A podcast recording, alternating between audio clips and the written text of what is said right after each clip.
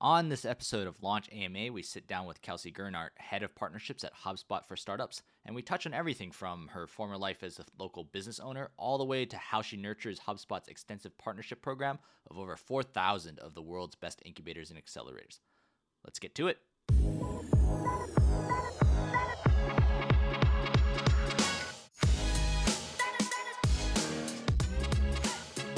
Welcome, everyone. We're welcome back to another episode of uh, Ask Me Anything. I am Sam, as always, your host, and here I have, have with me Kelsey from HubSpot.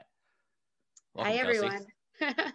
awesome. Really appreciate it. I know we've been shooting around for, for a couple months now, trying to get you on here, and and I'm really glad that you can finally make it. Yeah, likewise. I think it's it's been a busy few months for everybody. Yeah, every time around the turn of the turn of the year, right? All right. So just a couple housekeeping rules to how this works. If you guys have questions as as we're just talking and discussing, please do pump them into the to the chat box for those listening live and for those listening in a recording. You're just gonna have to enjoy this this material. Um, but I mean, just to kick things off, why don't you just tell us a little bit about how you know how you got into HubSpot, your your background, and give us give us the origin story. Yeah, happy to do that. Um, I would have been shocked to find out that I ended up having a career in tech um, when I started early on. So I started in the nonprofit industry and essentially I was launching a a new startup program in a in a different geo every year. And so I kind of got that that flavor for being a startup for just kind of going into some place with a vision and saying like how do I form the partnerships that are going to help me be able to execute here? How do I build a team? And then from there, I decided to uh, go get my MBA and be able to add a little bit more strategy to the work I was already doing.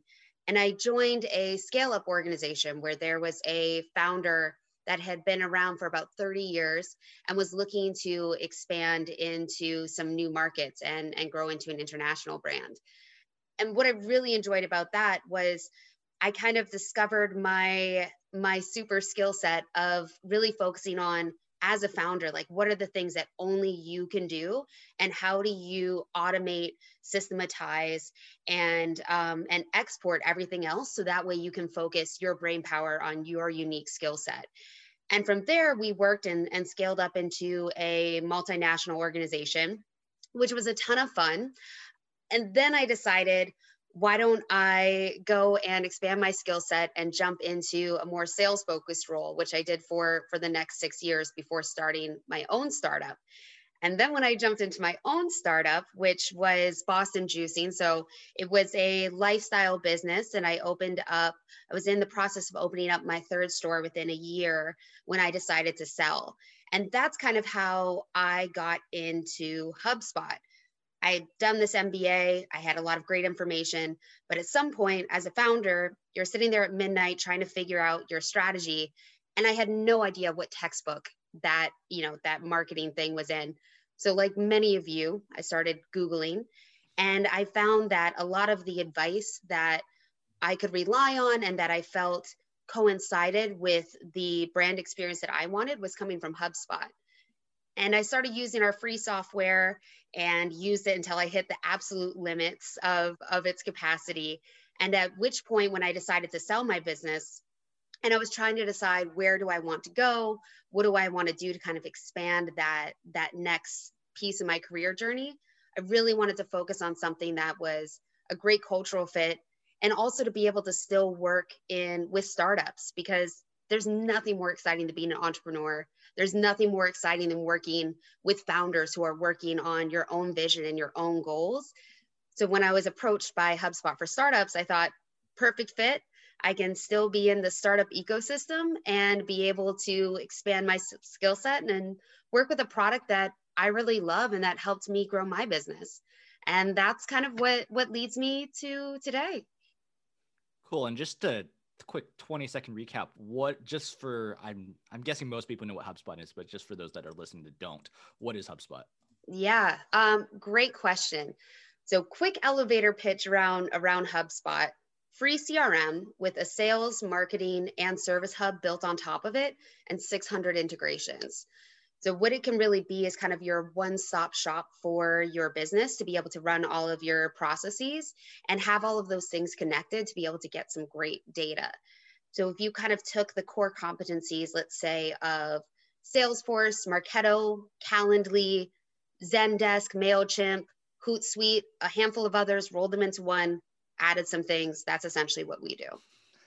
That's that's that's an awesome elevator pitch. I'm actually going to tangent. We're gonna we're gonna curveball here because one of the questions is related to pitching, and I, I, wanted to take a quick second and dissect what you just said there. And and this this is what I love about Ask Me Anything is because we can we can jump off different lanes, right? But but like obviously you've done this elevator pitch.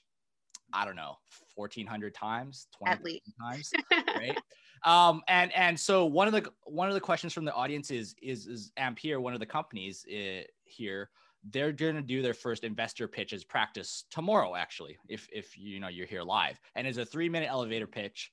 Um, well, not a million elevator pitch, an investor pitch, and they're having trouble kind of trying to dwindle down the amount of information that they want to put in those three minutes. They're trying to cram, you know, every last bit in.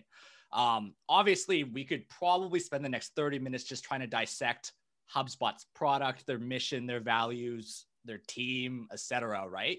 But but I think what you did there was was quite effective for for just to give us a, a, general understanding. So so from based on what you've done and the the thousands of pitches you've done, like how do you kind of narrow down to like what's important in in in an? And I think to dissect that even more, why are those pitches important? Mm, absolutely. Um, I think the first bit of advice that I give so many people pitching is that this doesn't need to be explaining your entire product, your entire service, the ins and outs of how you do it. This is something that I want to give you just enough to be interested, to know the value that I would bring to you. So that way you can ask more questions. And that's essentially what your pitch is, anyhow, right? You don't need to explain the ins and outs of absolutely everything you do. You need to give them a taste that's going to hook them. And that's how I think about my elevator pitch. And I also think about, I tried this out because I'm in a niche industry, right? Not everybody knows accelerators, incubators, tech. And I tried out my pitch on my friends and family that know nothing about tech and do it again and again until it makes sense to people that have have no experience in what you're doing especially as a technical founder it's really easy to kind of go too far into that um, so i would say those are those are two of the key things and also just be really clear about what your value proposition is. In everything you do, if you're meeting with an investor, if you're meeting with a partner, know what value you bring to that relationship and be really confident and concise. Mm-hmm. No, that's that's perfect advice. And just to flip side that, what do you think things are? So so we go back into that use case of, of you know he's potentially pitching to investors what do you think people don't care about seeing in that first pitch or what are some mm. things that you can kind of just throw away right off the bat that you i mean people have also pitched to you so context we haven't fully dived into you know your background at hubspot too but i'm sure you also get pitched a lot um, including by launch when we first met like i was trying to explain to you all our different programs and stuff like that so so we've we've been through a lot um, but but like what are your things that you think people put in but don't actually matter that much yeah. So I think there's a delicate balance with vanity metrics and especially especially things like social media. So sometimes I see somebody go in with a pitch deck where they're like, "Hey, we have this many followers on Facebook, we have this many followers on Instagram." That's great, but I don't know if, if those followers are actually customers, if they're actually going to convert. Um, so some of those metrics can be helpful, but I would so much rather know how many people do you have on your beta? How many people are committed to purchase once you get out of that? Who are the people that you're potentially looking at partnering with? So I think that's part of it. And also striking the right balance when you talk about about your team members. Don't overinflate yourself of because I've seen people go in where they're like, "Hey, I used to work for Google and like all this." But when you do a quick LinkedIn search, were you like an intern at Google? Did you work at like a Google store? Like, don't overinflate yourself when you are presenting your team what your you know what your investors really want to know is what they what are they going to bring to the table? What is their unique experience that's going to help you grow that product? And that's the vision that you should have rather than pitching a whole line a whole long line of your, their resumes. No that's that's awesome. That's terrific. So hopefully that helps you guys out ampere. Uh, feel free to follow up. Um, but rolling back like I've been hinting at it for for a second now, but what what exactly does the role at HubSpot today entail? Yeah, so I represent the I'm head of partnerships at the HubSpot for Startups program. So essentially, when we started scaling HubSpot, and we now um, just recently hit 100,000 customers, of which 16,000 are startups. So we're really focused on on this market.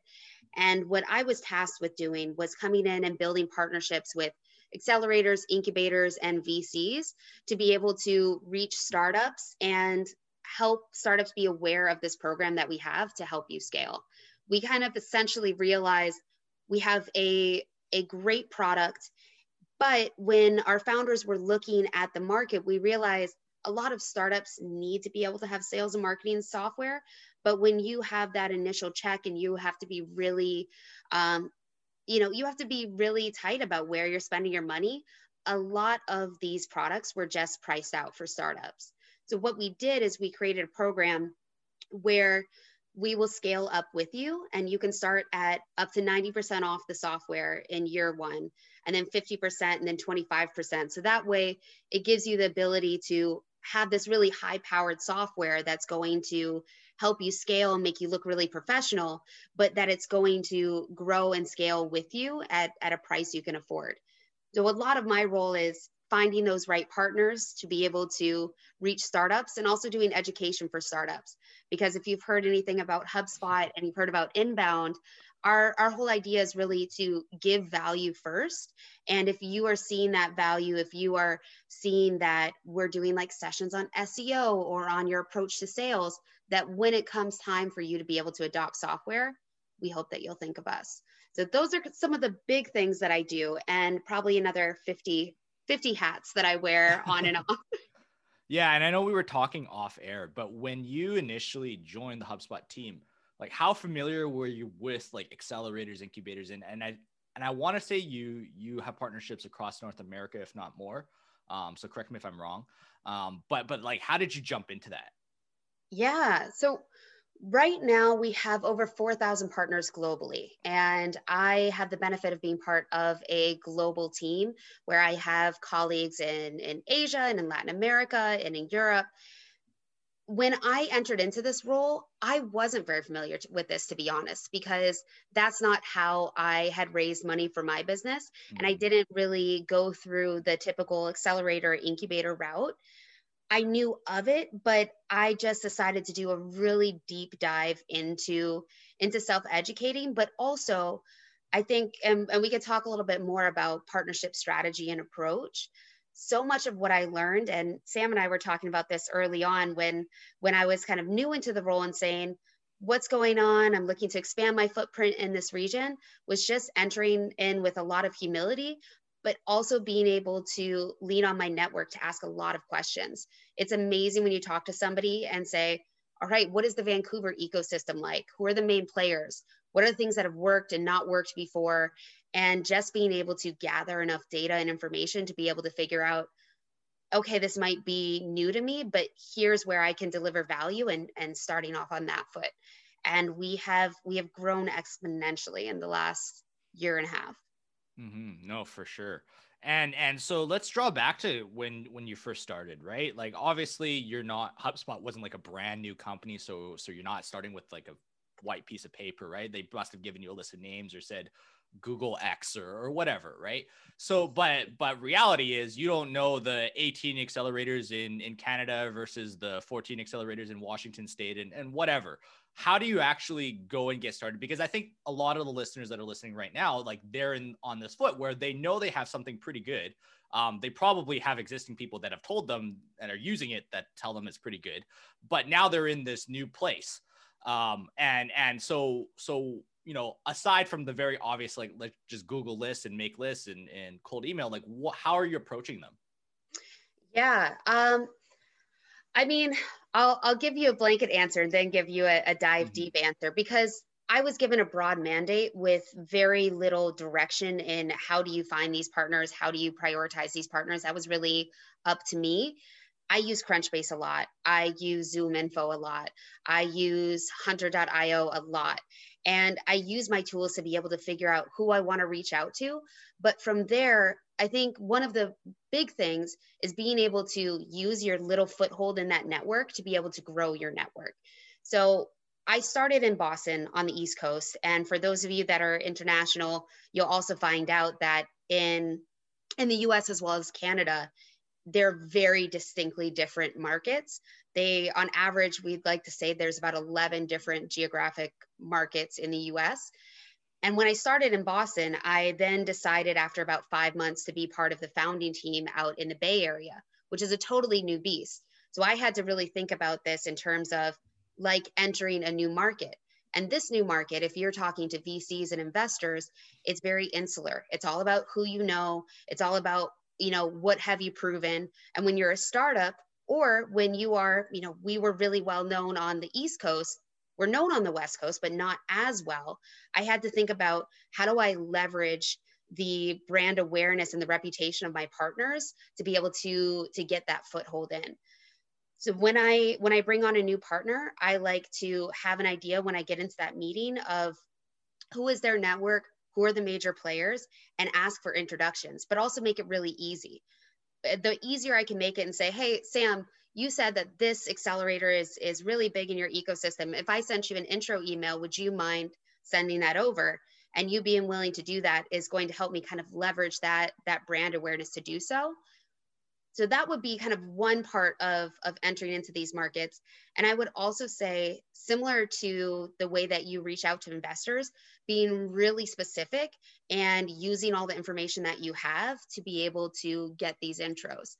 VCs don't want to speak to you or I if they don't know about our company. And when I am approaching um, VCs as partners, which are a little more difficult than my accelerators or incubators, I'm going to go in and say, hey, I saw that you recently funded X company, which is a Series A deal. Congratulations. I've been following them. And I want to, you to know that we're able to offer them up to 90% off. That's a value of, on average, $20,000. I run this program. Let's talk and see if we can if we can get more aligned and that way they know that i've done the research that there's a specific value and i'm also thinking about this is from my my sales days because business development is similar to sales but not quite the same is thinking about what do they care most about? Delivering value to their startups and scaling them. So everything that i write to them has to be tailored in that way which is totally different than how i approach accelerators or incubators. For sure. Care about what they care about. Exactly. And show them that you understand that. Even when you're new in do the research and show that you understand what it is that are their concerns and their pain points and speak to that. Mm-hmm. no for sure. And i'm going to flip again and and talk about you know when when you send emails out like that i'm presuming some of them are going to be cold or some of them might be warm intros if you know you you got through sam and sam sent it to someone else and that might be a little bit warmer. Um, how do you deal with rejections or silence? Or you just write it off? Yeah that's a great question so a couple of different ways. I will um, shameless plug in that using HubSpot, I can see some really helpful insights that mm-hmm. help me decide how to respond. So I can see whether they opened up my email, I can see whether they clicked on it, because my follow up is going to be very different if I see you've opened it three, you know, 13 times, but maybe haven't responded. Then I know you've probably shared it with your team. Maybe it's this is something you're considering, and I'm going to have a more thoughtful follow up versus you never opened it, you never clicked on it. So that data piece is always really important. I would say handling rejection goes back to when I was in the sales role. And sometimes you just feel like you sent out again and again and again, and you're, you're just getting kicked in the teeth. And so what I did is I made myself a, a, wins folder where I took, if I did a great session with Sam and he sent me an email that said, great job, I pasted it into that folder and I just made myself a, a folder of all of the great feedback to kind of help pump me up to get back out there. So I would say that's that's part of it, but also there is a real balance between if you are not getting responses, you need to adapt your approach if that's happening consistently. And again, that comes back to to data. So when I send um, a sequence. So when I'm doing cold prospecting, I can see what percentage of people opened it, which percentage clicked on it. So that way I can hone in and say, all right, if nobody opened it, there's something wrong with my subject line. There's something wrong with my first couple sentences of my email. If nobody clicked on it, there's something wrong with the content. But the balance here is the same as when you're running your business in general, in that you need to be able to experiment and to adapt, but be able to do that quickly at the same time as not always shifting gears because then you don't know what's going to work.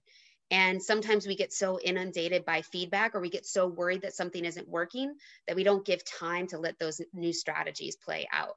So I know that's a little bit of a blanket answer, but that's that's how I approach it and just try and think about what the data is telling me. No, for sure, because I I mean like one of the common things is yesterday for for those that are already in North America was like President's Day in in, in America and it was Family Day in BC here. Um, so so anybody that sent a cold email out yesterday, you probably didn't get an answer, but you also probably didn't do anything wrong. Um, so so sometimes it's just being aware of, of very little things like that, and and it's like, oh no, Kelsey didn't respond to my email in the last four hours. I must have done it wrong.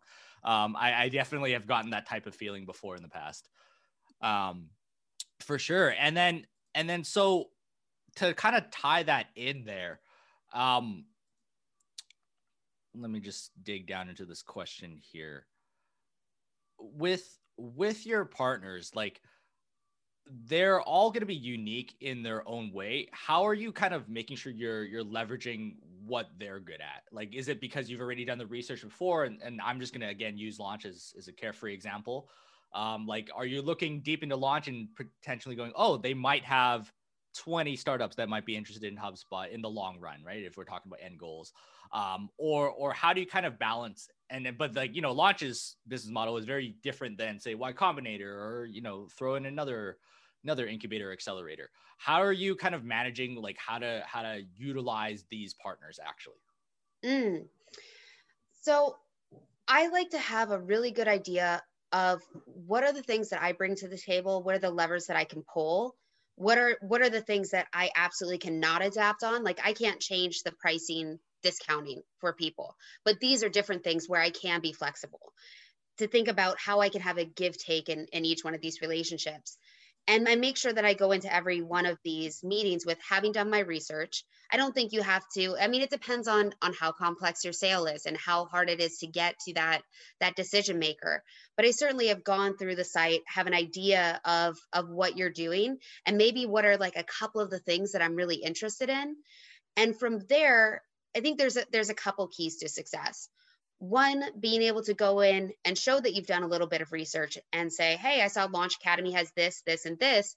How do you approach this? And being able to have enough open-ended questions to be able to suss out what are the other opportunities that i might not be seeing online or that i might not be seeing researching.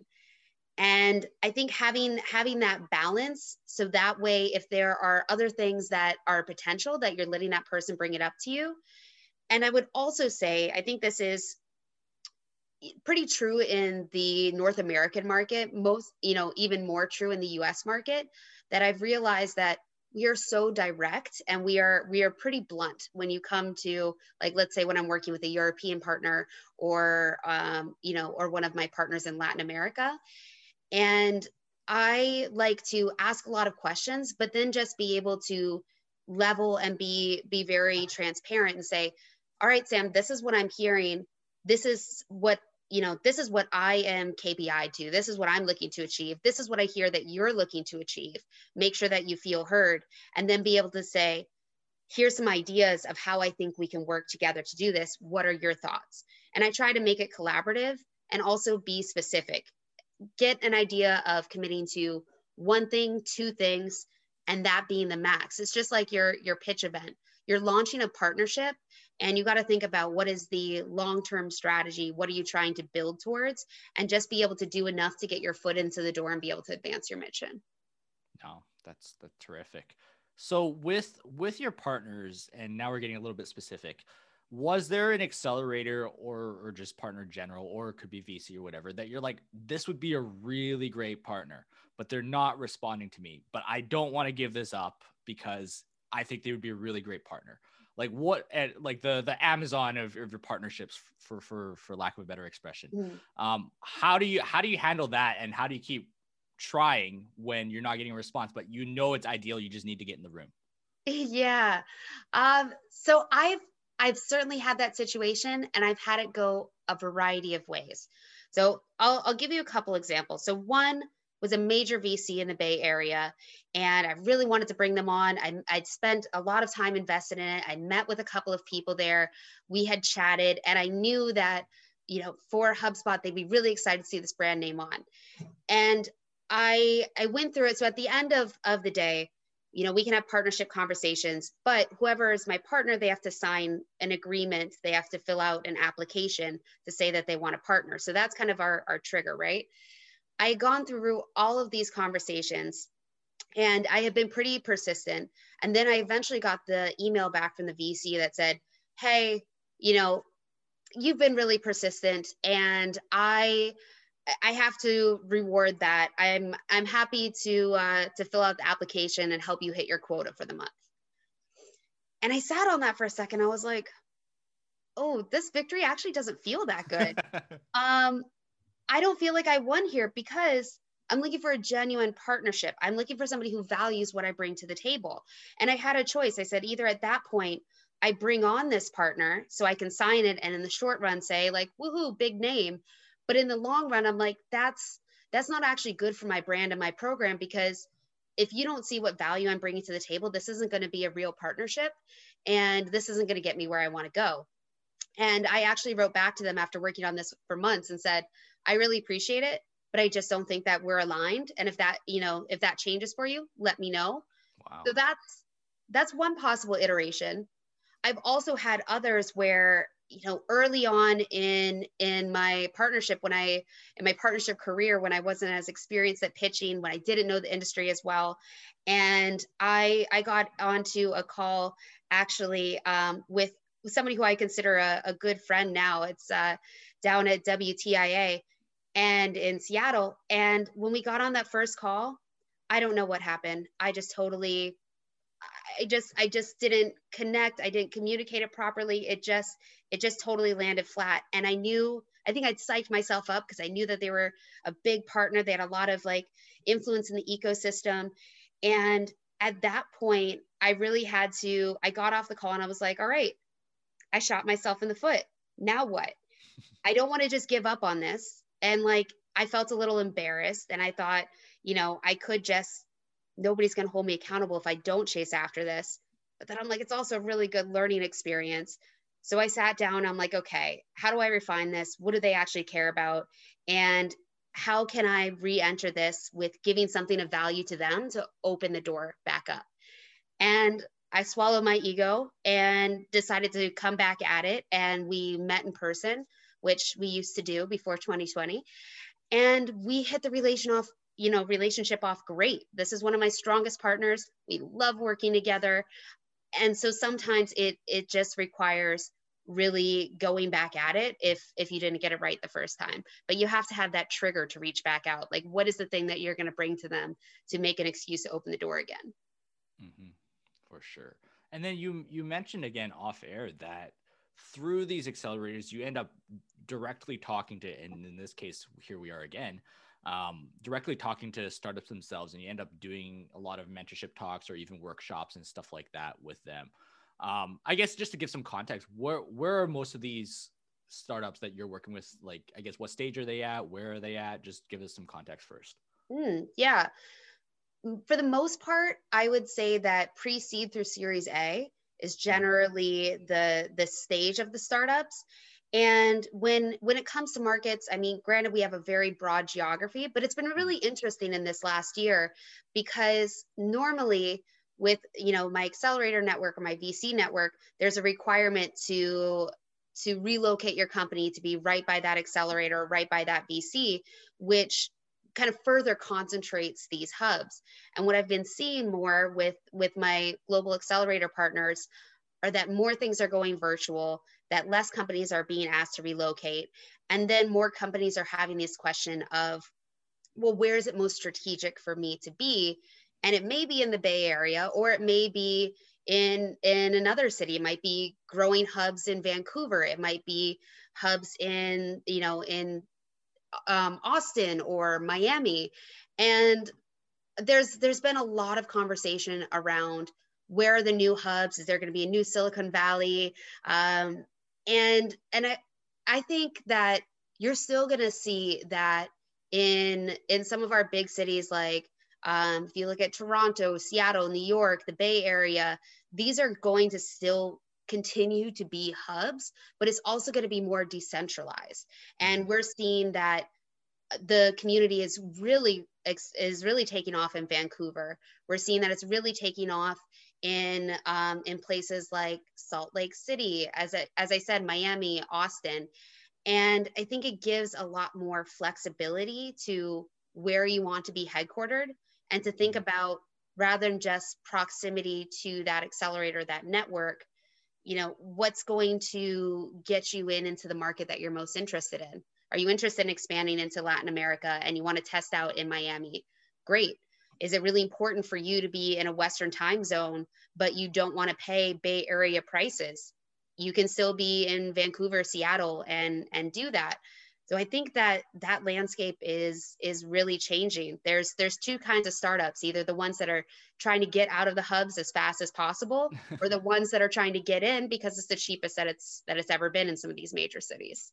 No, that's that's crazy. And then so working with them, like what are what are some common mistakes you see startups making? And, and maybe it's the one thing that you repeat in webinar after webinar workshop after workshop. What are what are people either doing wrong or not doing? Um there there are so many different things. Um but one thing that i think is important because some of us uh, early on in the chat were talking about scaling. And one of the mistakes i see as as people scale are one not thinking about what systems you have to set up to scale with you not just the software systems but in turn terms of your internal operations. Because right now you might be a team of one a team of two you're selling but how are you systematizing that so that way when you bring on that next hire when you are jumping into that new market and things are accelerating quickly that you have something set up that you can actually scale with? And I think there's two parts of this as well. And I will I will say that this is a mistake that I made when I jumped in. I Googled every startup free offer, free trial that I could. And I got a bunch of free software and I was super psyched about it. And I thought it was just a genius. And then I realized that none of it talked to each other and it was all timing out at different times. And when I was thinking about building my infrastructure, I didn't think about what what systems can talk to each other and how is that going to enable me to give give me data that i can use? Because you're doing so many things at once.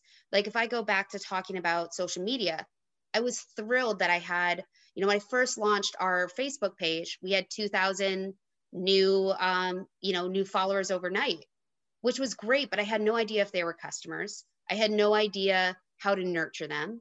And when I found out that my free trial would expire on X, then I was trying to get all the data out of there. And I just didn't have any actionable insights to figure out where do I spend my limited time and resources. So I think that integration is important. And I would also, on the integration piece, say as you scale, as you build out a product team, as you build out sales teams, making sure that you keep them connected and that communication loop connected one of the things that that HubSpot made a mistake of when we were early on in scaling is, you know, when we were a small company, we had like our product guys or product people um, sitting right next to our salespeople. And that way, and, and our service people right there. So you could hear sales is hearing this, getting this feedback, feeding it right to product so they can make these changes. And service was able to also speak to, to sales and product, and, and that worked. But then when we scaled, and all these things became separated and product has it has its own office and sales had its own there wasn't a great way to keep those lines of communication open.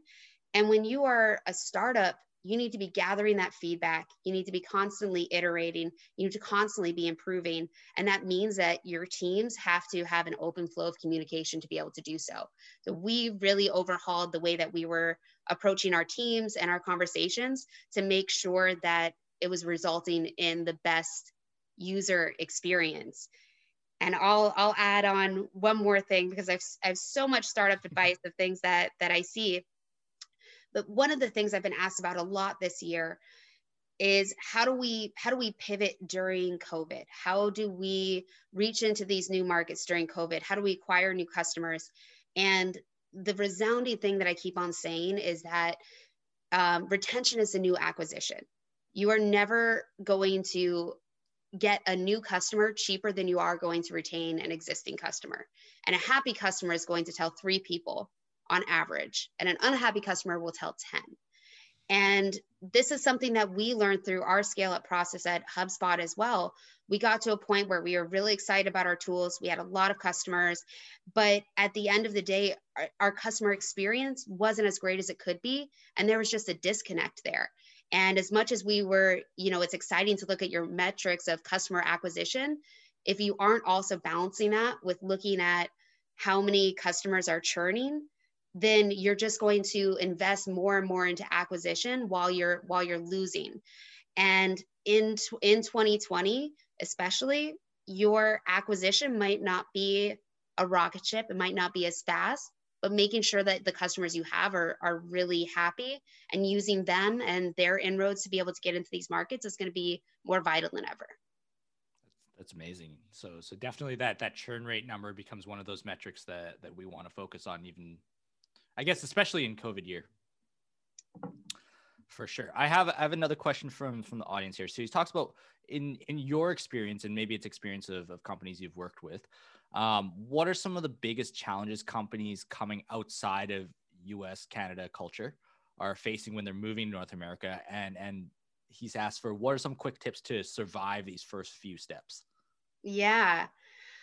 I think two things that that I would say are, are the biggest the biggest issues that I see is not realizing how different the culture is. I mean, even companies that are moving from US to Canada or, or vice versa, not understanding how different that is, not understanding how very different these geographies are. So things, you know, marketing tactics that may work in New England in the United States aren't going to work or they may not work in the South in the US. So having a really strong understanding here. And also some of the companies that I've seen that have really successfully, you know, transitioned but hit some snags weren't prepared for um, the volume increase and and how to scale. So I think really being really being thoughtful on this kind of goes back to when I talked about my experience scaling is focusing in on that founder and saying what are the things that only you can do? And how do you systematize absolutely everything else to make sure that you can focus on the highest growth priorities? So not being prepared for for that volume. And I know as as an early founder I was so excited when I had a ton of traffic and a ton of customers but then there were times when I felt overwhelmed by it. And I wanted to be able to say, like, hey, I'm a startup. I have like a million hats that I'm wearing. Please understand that. I'm really excited for your business. But all they see is that I didn't respond to their email in three days. And having those systems to help you do that are, is going to be really important. So I would say those are kind of two of the two of the pitfalls to avoid. And I would also say kind of tips to go in. Again, I look at a lot of things with a partnership lens, but you know, if you have a big customer in Vancouver or in the Bay Area, when you're entering into new markets and you might not have that brand reputation yet, how do you kind of piggyback off of their brand reputation to help you make those entrances in? How do you really focus on having that great customer story, making sure that they're highlighting their excellent experience and being able to do things like when I look at the Bay Area, which is a newer market we've been here, but this is a newer market for our startups program. I'm looking at who are the major players there that I can form really great partnerships with, that I can do events with and be able to put my name alongside to be able to kind of piggyback into these markets. Mm-hmm. And it sounds like, you know, all of these things we're talking about are, are all super important. I think one, a couple key things I just pulled from your answer is is having that balance between acquisition and landing the, those initial customers, but also making sure you know those people are going to be your pioneers for your next 10 customers right mm-hmm. at the mm-hmm. same time and i'll add in a caveat to, to my make believe situation they the you know you might not be starting from zero right we take it back to you to your your juicing experience with with your different stores like when you're starting out your second store it's really great that you're seeing you know a couple people trickle in but you still have to manage those other stores right? So so like do you have any advice on how to balance all these priority one things? Um and and where where should a founder i guess in an ideal sense be spending their their time? Mm. That is the golden question isn't it? Um, this is this is what i think every founder is going to do some great things at and some and some terrible things at and i think some of the things that can that can get overwhelming from my experience is being open to feedback while also not being overly driven by it because some of your initial customers for example they they might give you great feedback but that initial customer not, might not be the market that you're looking to take this direction in Maybe they're a B2B customer and you're looking to go to more to B2C. So being able to temper getting all of this feedback with not overgeneralizing, because that might be one person's experience, but not everybody's. So, how do you kind of have that growth mindset, be able to take in feedback, and also be able to tell some, you know, tell people this is the feedback that I want, and these things I don't need because it can be overwhelming and there can be a lot of cooks in the kitchen. And when you are in the entrepreneur space, it can be easy to go from event to event to event and get all of these good tips and then figure out where do I action on this. So early on in my career, um, I actually worked as a as a project manager. So what I like to think about are when I am trying to arrange my priorities, I I easily go back to the to the Eisenhower grid. I think it's great. I know that that's an old tool, but being able to focus on as a business looking for your month, looking for your quarter, what are the things that are urgent and important? What are the things that are, you know, important but not urgent that you need to be working towards before they become fires? And what are the things that are are just noise and being able to channel that out. So that way when all of these inputs start coming in, or you might have a ton of people that want to partner and you're excited and i wasted a lot of time in meetings with people that wanted to partner and i'm doing all this stuff for one event when really that's not it's it's not really helped me achieve my overall goals so i think having that having that to look back on and also thinking about what are the contingencies what are the things that i need outside people or help on that i need to be ahead of the game because I don't want to burn relationships just because I'm coming at things last minute. And what are the things that I need to accomplish to be able to take that that next step? Um, so that's a pretty general response. Um, but that's that's how I would I would try and figure out what your what your north star is. Oh, for sure, for sure. Um, just to kind of wrap things up here, I know you do a couple other other workshops. So so I mean, free plug for you. Like, do you have anything coming up that might be relevant to to other other startups that are listening to this right now? Yeah, absolutely. So we do a, a lot of different workshops on either sales, marketing, SEO, and um, just being able to give you advice as a founder of where to get started on on each one of these things and we have um, i i have to say i am unprepared with uh, with links to drop in right now but we have some some different workshops that are coming up around fundraising and being able to um, hopefully also have some more events this year um, focused on um, fundraising for diverse uh, founders. Because that's one of the things that we're really seeing in in this year is the the inequity with underrepresented founders.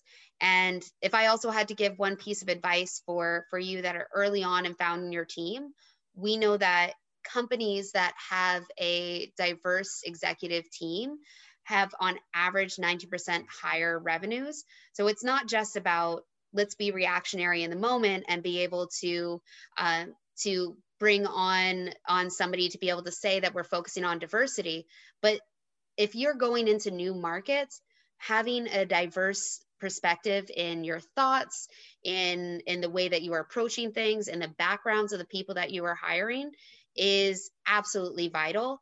And if that's not something that you're thinking about in building your early team, then it's easy to get too far down the road and have a very homogenous team and then be trying to build diversity when you haven't created a culture that is that is really soliciting that so we're thinking about how we can help diverse founders be able to um, be connected with fundraising but i would certainly start thinking about that earlier rather than later when you're building your founding team.